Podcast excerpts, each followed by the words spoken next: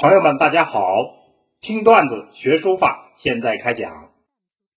前面我们讲了两宋时期的五个段子，今天我们就讲两宋时期书法小结。话说五代十国一片混乱，赵匡胤陈桥兵变，黄袍加身，建立了北宋，定都在开封。根据经验教训，宋朝就采取了重文抑武的政策，加强中央集权，所以边关虚弱，金国难进。靖康之变，北宋就灭亡了。然后是宋徽宗的儿子赵构称帝，建立了南宋，定都在杭州。然后崖山海战。元灭了南宋，两宋历时总共三百一十九年。宋朝这样一个时期，是一个极度繁荣的时代，它的社会经济的繁荣程度甚至超过了唐朝。由于重文抑武，这个时代是文人的黄金时代。那么在思想文化方面，最突出的特色就是儒释道合一的大背景之下，形成了以儒学为核心，吸收道家、佛家思想而构成统治性思想的理学。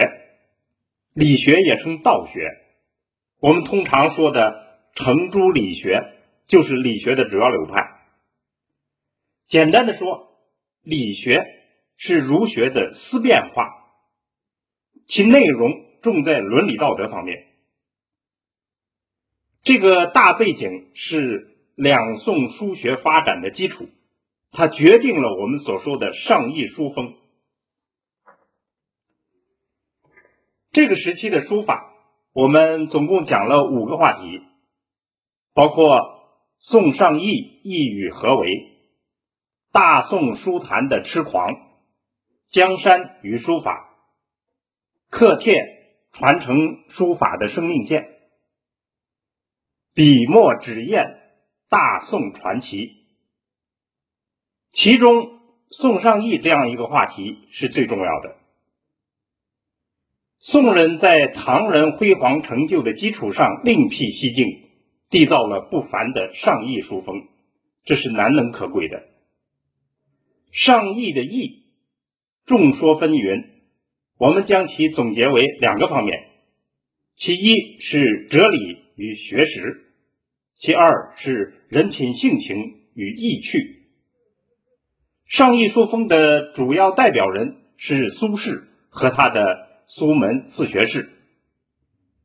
结合前面说的背景，宋朝是理学的时代，我们就可以对宋尚义的书法潮流有一个更深入的理解。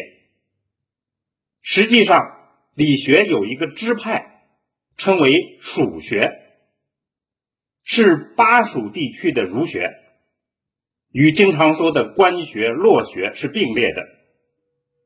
它的主要代表人物就是苏轼和他的苏门四学士，黄庭坚等等那些人。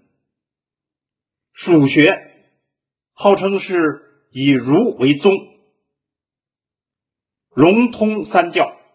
所谓三教，就是儒释道，以儒为核心，融通了儒释道三教。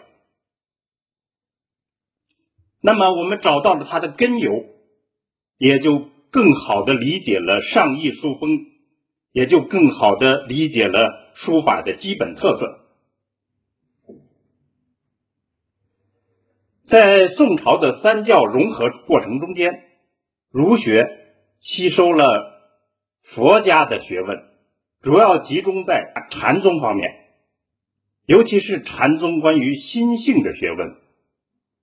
这是一个禅宗热的时代，所以我们看到苏东坡和佛印和尚的故事非常之多，也非常有趣。他们两个人一直在用禅宗的智慧互相攻击逗乐。